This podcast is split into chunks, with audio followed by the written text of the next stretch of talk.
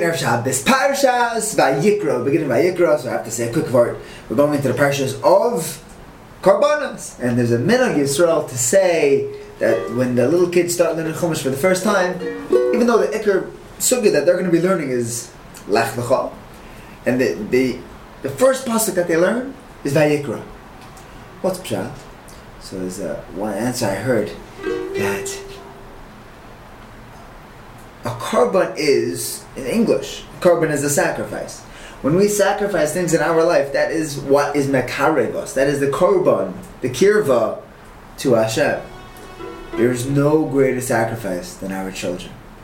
We could look at it to tell the kids that they need a sacrifice for their bonus But when we're sitting at the Parsha play, we hear the, the, singing, singing, singing the beautiful, beautiful words of, of the first pasuk of Vayikra. You have to remember that the greatest sacrifice that we have is our children. And their victim mother says, like, yeah, maybe they'll drive you nuts, but you know what? So does an entire apartment uh, complex. Every tenant will drive you mashugana, but but but and if you hire a manager, then you have to worry about the manager and the apartment complex. So it doesn't necessarily help. But you know, there's no greater bracha in the world. He says it's like it's not just one apartment complex; it's like an entire street of apartments and tenants. It's, it's wonderful. It's a beautiful, beautiful sacrifice. In any event, we uh, Parsha Zocher this week, and the pasuk has an interesting lashon Asher Korcho Ba'derech. It's, it's like who cares? Like I, the, the, the, fact that they approached us, they Korcha figure out what Korcha means. But let's say Amalek attacked us. They attacked us by on the road. Who cares if it was on the road? If it was not on the road. If it was on a farm. If it was in, in a lake.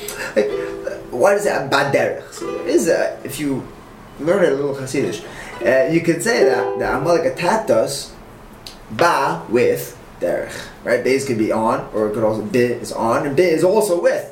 Maybe we could say that they attacked us with derech. They, they, they focused in, they honed in on our koyach of derech, and that's where they attacked us. What is derech? What do you mean? What do you mean attacking us on, on road? What is a road? So a road is a place that takes A to B.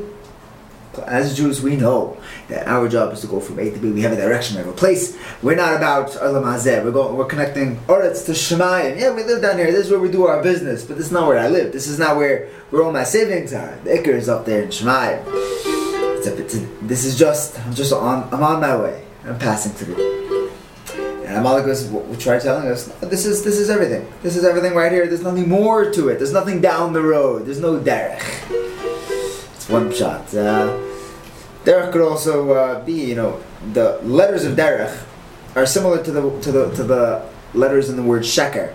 They say sheker in the raglayim, and in Priwanei, the Rebbe told me it's that that the, the, the, the that there's no two feet on any letter of the shin, the kuf, and the resh. They're all standing on one little wobbly leg. So sheker, lie will always topple over.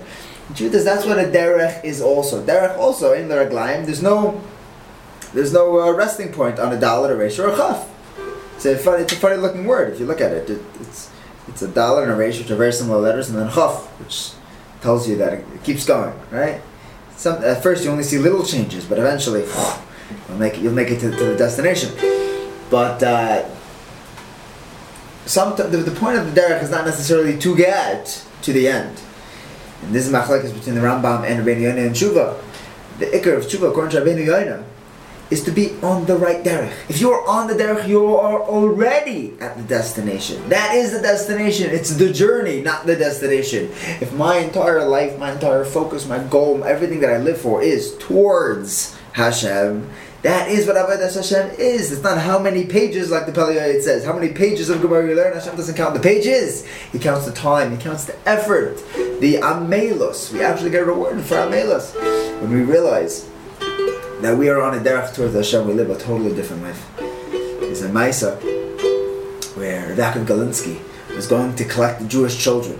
Some people collect money. He was collecting children after the war, and uh, they had the funds. The uh, pulled together the funds Rabbi Yaakov is sent by Rabbi Gershon Liebman to collect these these Jewish children.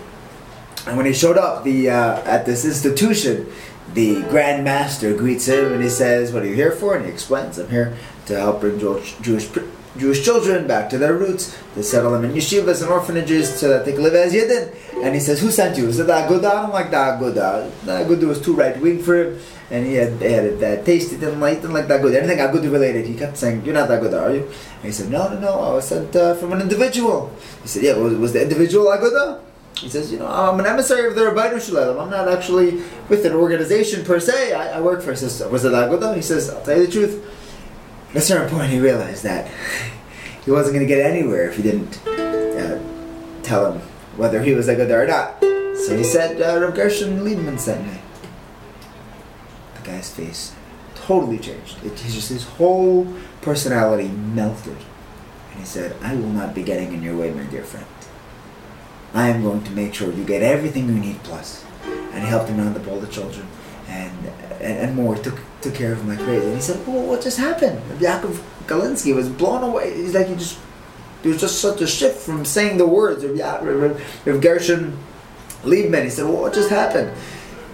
So this individual explained, he said, I know Rav Gershon Liebman. I was in the war with him. I was in the camps with him.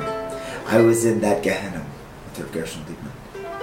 And I saw one day when everyone went out to get our little bit of bread and our soup, we call it a soup, was a bowl of hot water. There was one individual that could not get out of bed. And I'm not saying like, you know, oh, too tired. Went to sleep at three, you know, like ah, not feeling. He was he, he did not have the nutrients in his veins, in his bones, in his sinews, in his muscles, in his kishkas to get out of bed. He did not have an ounce of strength remaining in his body.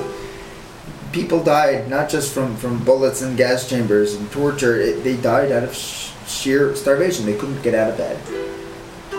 But we had to survive, so we went to get our food. And we ate whatever we, we could. But I watched Gershon Liebman put his piece of bread under his shirt. And he hid the soup. And he brought it back to the barracks. And we together we picked up this, this poor man who did not have the strength, literally did not have the strength to sit up.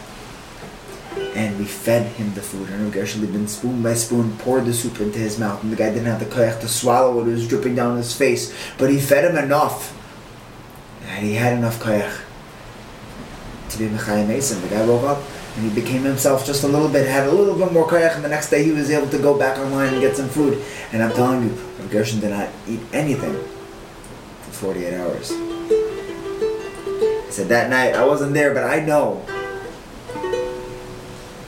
that in our entire barracks, the went to sleep happy. Everyone was happy that they had something to eat that day. But Rav Gershon went to sleep so much happier knowing that he had the opportunity to feed his food to someone else. Because far more enjoyable than eating is feeding. If we know what our life is for, what the point of this life is, that it's not about earth, it's about Shemayim. And earth is a means of connecting to Shemayim, it's all part of the derech.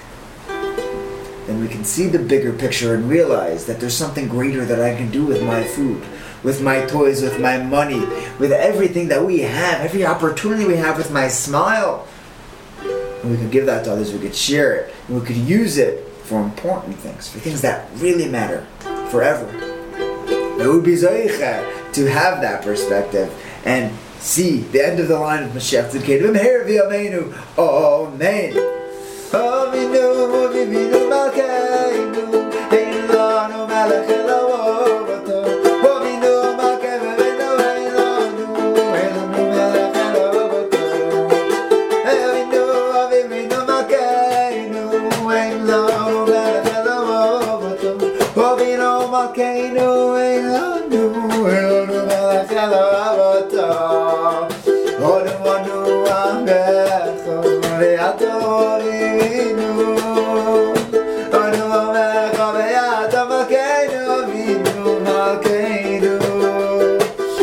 Shabbos.